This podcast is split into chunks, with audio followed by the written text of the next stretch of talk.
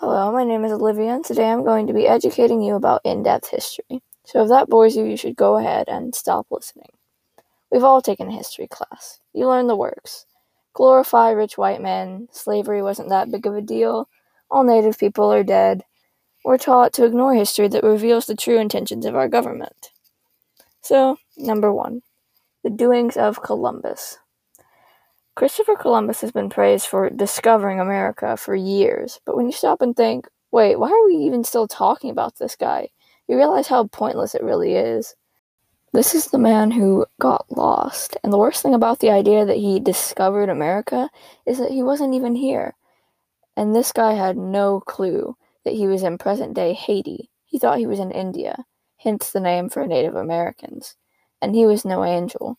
Directly after landing, he told his men to gather up the women they wanted as slaves. Girls as young as 9 and 10 were put into human trafficking.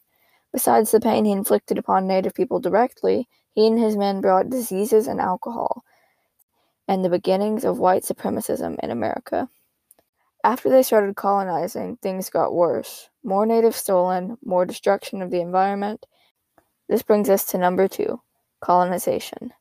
Natives has always been the last thing people think of when they think. This brings us to number 2, colonization. Natives have always been the last thing people think of when they think America. The only thing you learn about in school when you learn about Native Americans is that they were forced on the Trail of Tears and just assume that they're dead. That is only a tiny tidbit of Native history. Indigenous people were treated disgustingly by colonists. They were pushed away through acts of violence and terror, leading to the death of many tribes. The 7th president, Andrew Jackson, was responsible for the despicable, wretched event known as the Trail of Tears. Natives were forcibly removed from their homes and separated from their families and tribes. Besides the people that were lost, culture, religion, and sacred items were taken forever. This event still affects Indigenous Americans today. The people that escaped the Trail of Tears hid in the mountains and caves. One eastern tribe that still lives in their native land is the Porch Creek tribe of Alabama. They are of the Creek tribe, the same as the Muscogee of Oklahoma. During their forced removal, a few of these people escaped. We are taught about the Trail of Tears so briefly and vaguely that we are desensitized to it. It was a much more impactful event than it is made out to be. Native people still exist. They struggle with intergenerational trauma because of this event. Those whose ancestors were on it, and those whose ancestors hid from it. Much of Native culture has changed because of this event. Though it really affected the southeastern tribes the most, it was an assertion of power and dominance made by the white supremacists this country was built by. I will now be interviewing Jill Hamrick, a member of the Cherokee tribe, about her family's experience with colonization and how her family is affected by it today.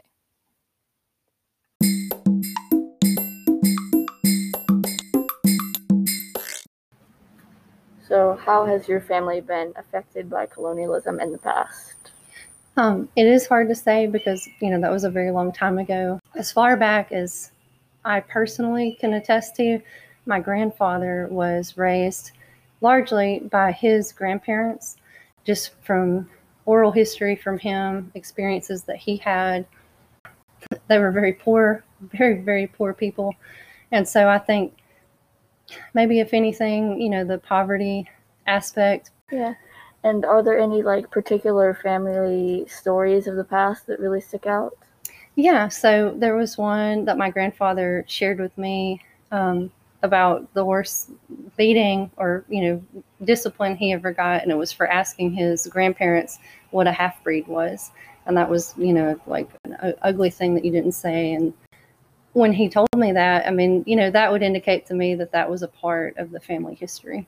Right. That was a sensitive area. Thank you so much to Miss Jill Hamrick for answering those questions.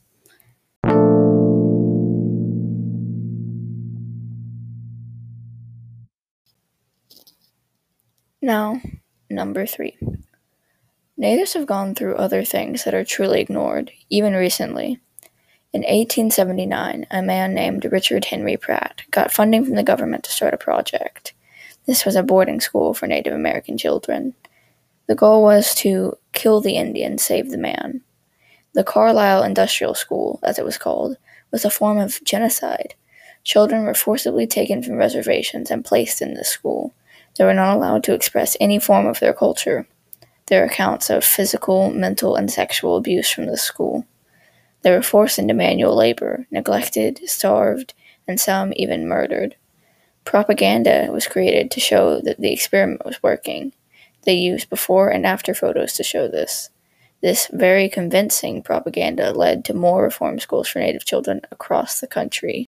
By 1900, more than 20,000 Native children were in these schools, and by 1925, over 60,000. Families were forced to send these children to the schools. By stripping children of their Native identities, they were able to disconnect them from their land. From this, they get all the land, all the money, and no responsibility to uphold treaties with Native people. The fact that this is not acknowledged is intentional. Through activism and new laws, these schools started to close down through the 60s and 70s. Just as they became less prevalent, number 4, the adoption era started. Adopting Native children out to white families was a new way to strip them of their identity, yet this was cheaper for the government and more discreet. Native children were advertised as the forgotten child, and that they were unwanted or orphaned. The thing is, most of these children were not unwanted or orphaned. They were often just ripped apart from loving families that wanted to keep them. In an interview with Vox, Indian Child Welfare Consultant Terry Yellowhammer of the Standing Rock Sioux tribe said, "You will still hear people my age and older saying, 'I remember as a child the social worker was coming and people would hide their children.'" The most common phrases used as justification to relocate children included child neglect or unfit parenting. The criteria used was often discriminatory, as it included overcrowding in houses. Yellowhammer says, "An extended family is a big thing for Native people, and that means being judged for being in a house that's overcrowded. So it's always, whiteness is the standard for success, and everything else is judged by that standard." By the 1960s, 1 in 4 Native children were living away from their families. In the same video by Vox, Jane Harstad of the Red Cliff Band of Lake Superior Chippewa said, "Children were taken and believed, like I believe for a long time, that there was something wrong with me versus something wrong with the system." The Indian Adoption Project was a success for those who created it, but Native people felt differently. In 1974, a hearing was held for Indian children's welfare. In 1977, the Indian Child Welfare Act, ICWA, was passed. This is a federal law designed to protect the best interests of Indian children and promote the stability and security of Indian tribes and families, to keep Native children in their families or at least in their tribes. However, according to Kids Matter Incorporated, today a disproportionate number of Native American children are placed in foster care. While 2% of U.S. children are American Indian/Alaska Native, they represent 8.4% of children in foster care. This means that Native children are still at a high risk for being displaced, despite the act. Many of these children are lost by foster agencies because they are not put in secure care. It is estimated that 94% of these children are at risk for being in child sex trafficking rings. This brings us to our next topic. Number 5. Missing and murdered Indigenous women and children. As I mentioned before, as soon as Columbus got to the Americas, he and his crew stole Native women. The disgusting, romanticized story of Pocahontas stems from just one account of a stolen Native woman. Except, she wasn't even a woman. She was just a 15-year-old girl, taken by a man named John Rolfe. In the Disney version of this story, she's an adult who is given the role of protecting the white settlers from her people's savagery. She is also given a relationship with her captor/rapist. The inaccuracy is beyond disrespectful. She was a child who was stolen and forced to birth a baby. She was taken to England to show that the savages could be tamed. She died on the way there of disease. The story of Pocahontas never ended. Today, Native women are at a disproportionate risk for being stolen. "I can't think of a single person that I know who doesn't have some sort of experience," says Ivan MacDonald, a member of the Blackfeet Nation and a filmmaker. These women aren't just statistics. These are grandma. These are mom. This is an aunt. This is a daughter. This is somebody who is loved and didn't get the justice they so desperately needed. On some reservations, Native American women are murdered at a rate more than 10 times the national average, and more than half of Alaska Native and Native women have experienced sexual violence at some point, according to the U.S. Justice Department. A 2016 study found that more than 80% of Native women experience violence in their lifetimes. Native people only make up 2% of the American population, but about 15% of reported missing person cases are Native people. However, most cases of Native missing people are not reported. Native American women are 12 times more likely to be stolen than people of other races. This means that this is a racialized crisis. Even my own grandmother is at risk of being stolen.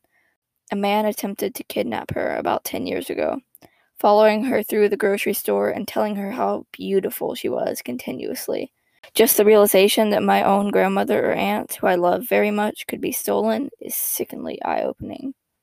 This subject is especially painful for Native people because it has gone on since we were colonized, yet nothing has changed. This is a reminder that Native people are still here. We've always been here. And the voices of the first people will be heard.